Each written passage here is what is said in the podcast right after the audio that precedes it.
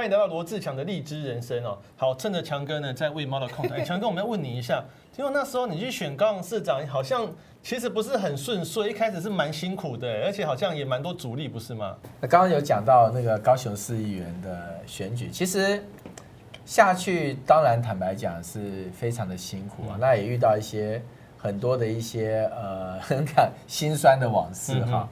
那因为自己是就是自己资深的下高雄去参选市议员，那你也知道，我常常在演讲的时候问人家，就说你知道参选市议员的话，最需要哪三个条件？如果三个条件，第一个什么？有钱。有钱嘛，对不对？但很显然我没有钱啊，我大概那时候公务员做2年啊，大概存了将近20多万的那个积蓄啊。那就带着这个积蓄就下去了，差不多缴完保证金就剩几万块。后来父亲还是支持我的保证金啦，好，父亲对父亲支持20万保证金。我爸爸对对对对对，因为他还是心疼儿子啊，这儿子很辛苦啊，所以他也支持我的保证金。所以下去其实真的是什么资源都没有，所以第一个有钱，很抱歉我没有钱啊。那第二个是什么？人脉嘛，人脉哈，那人脉。我跟大家讲，我是到高雄市是选3民区的市议员。我在决定到选3民区市议员的时候，我曾经算过哈，我认识的人大概不超过10个人，2只手就数出。对，当然自己实际走就发现，原来3民区还是有一些遇到一些认识的人哈，所以也没有人嘛，因为我是基隆长大的小孩。其实高雄虽然在高雄读过大学，你知道在高雄读大学，基本上你认识的也不是高雄。中山大学学生不一定户籍在高雄。对对对对，好，所以基本上也没什么人脉。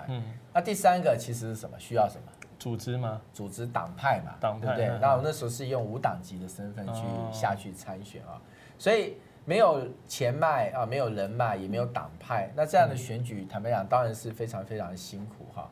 所以那时候在想说我怎么选哈，我大概是选前1年多就下去了，所以我用了一个最土法炼钢的方式，就是什么呢？就是挨家挨户，敲门，啊，敲门拜访。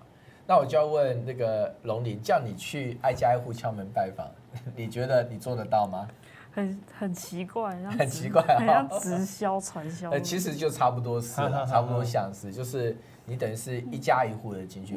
那时候我大概花了1年的时间哈，这个1年多的时间，高雄市3民区大概所有的1楼我都敲过。所以你是在选前1年就已经下去，然后开始挨家挨户的拜访。对对，挨家挨户拜访，好猛哦！对对对，那真的跟苦行僧一样哈。其实那个辛苦哈，我常用一个形容来比喻，就是说我记得有一次多年后哈，我在台北哈，有一次在一个小吃摊哈，在吃东西的时候，那时候我没有选举啊，那时候看到有一个也是一个很年轻的候选人哈，他就走过来哈，在拜票嘛啊，经过我那一桌就也来跟我拜票哈，你知道那时候我突然就很感动，你知道吗？就觉得说好像看到以前的那个自己。我要跟你讲那个吴青峰，我们的好朋友有没有？他在那个新北选市议员共聊嘛，他也是学你那一套，他说。以前强哥这样做，他说他要效仿你，但他比你多一个，他去追垃圾车。哦，那时候我还没发展出追垃圾车啦，所以我其实就是主要是挨家挨户的去拜访，但中间当然遇到很多。他们的反应怎么样？被你来拜访，他们说又一个，比如说来乱的啦，你都真 gay， 会不会这样想？其实不同的人的反应是不相同了哈。比方说，举个例子，就是说，我的脸长得比较娃娃脸，对不对哈？所以那个时候，其实你要知道，现在我就问大家，你觉得龙林，你觉得娃娃脸哈，就是实际的年龄哈，外表年龄比实际年龄年轻这件事，你觉得是好事还是坏事？对从政来说，坏事，坏事哈，你觉得呢？看你几岁了，如果你50岁就是好事，20岁就是坏事。现在其实不一定是坏事，现在就是说，我们要报一个强哥，好像以前很多人说你是师奶杀手、奶油小生，这样子，多久年前？照片抛出来。我现在是走这个才能路线，不是外貌协会路线啊。好，可是。你要知道，我在20几岁选高雄市议员的时候，很抱歉，娃娃脸。其实我看过那时候的照片，你说你是大学生也很像，你知道吗？所以大家会觉得说，就是有些你给很年轻的医生开刀那种感觉，你会对啊。其实就讲说那时候说娃娃脸其实是一个天大的灾难，为什么？因为我其实花最多的时间是要跟选民说什么事情，你猜猜看。你已经23岁了。我要跟大家讲哈，我是候选人本人，我是候选人本人，因为他本来他以为是一个工读生在发传单啊，或者是在工读生在拜票哈。可是当我说服大家我是候选人本人的时候，那真正的灾难才开始哈。因为有些选民会非常的诧异的看着你说，啊，你也当选起议员，我也当选总统啊啦，所以你凭你这样可以选市议员啊，我都可以选总统了。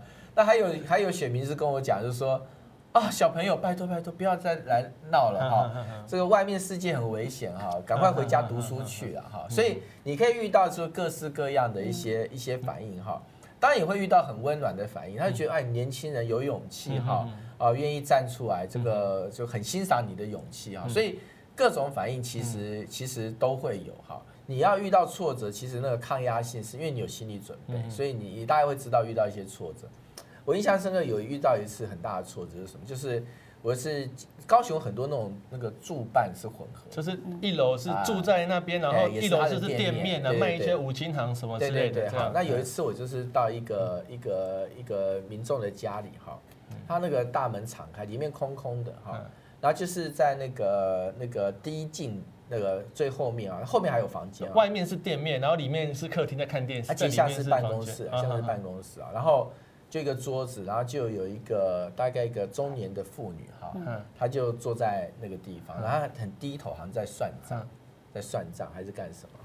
那我就是走进去就很大声的说，哎，你好哈，啊，我是罗地强哈，未来参选高雄市议员哈，请你到沙冈哈，然后就开始自我介绍，递着名片这样走进去了哈。那我走到了他的面前哈，然后我就在自我介绍，他从头到尾头没有抬起来看我，完全没有，就一直在很专心的在写他的东西啊。然后我就手就半空中递在那个地方，不知道停了几秒钟，很尴尬啊。他也不收我的名片，他就低着头就继续写他的东西。然后想一想啊，他大概不想理我，心里这么想，我就把那个名片就手就伸回来哈，啊，想说放在边边嘛，啊，伸来要说放，正准备做的动作的时候，他头还是没有抬起来，突然悠悠的说了一句话，他说：“这个世界是怎么啦？啊？”经济有这么差吗？对不对？还是说大家这么无聊啊？闲着没事干，选什么举啊？年纪轻轻不会去找工作啊？啊，来这边浪费大家的时间，浪费大家的力气。他讲这段话的时候，从头到尾头都没有抬起来。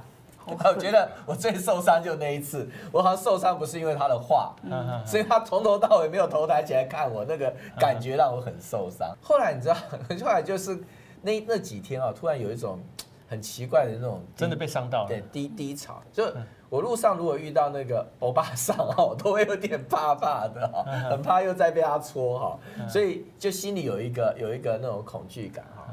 结果后来很好笑，大概才2-3天而已，就有一天就是我当然还是得要继续拜票，那我是拜到了就是那个天色已经昏暗啊，天色昏暗。然后我就一个人走在那个马路上，就穿着我的背心，就是一个背心嘛，然后就很疲累的在那边走，就会听到那个脚踏车的滴滴声哈，在后面传过来，然后就什么就听到那个一个欧巴桑的声音开口哎，他说哎少年哎，少年哎，然后我听到我是吓一跳，想说你又要来伤害我了吗？我真的心想说，我真的好害怕，我连头都不敢回。他后面讲说，然后想说你是不是又来伤害我？结果他骑到我边边就说啊，我知道你啦啊，他说我家人跟我讲过啦，说啊有一个年轻人哈，到处这边拜访啊，这很辛苦啊。他说你放心，我们家都会支持你的，加油啊！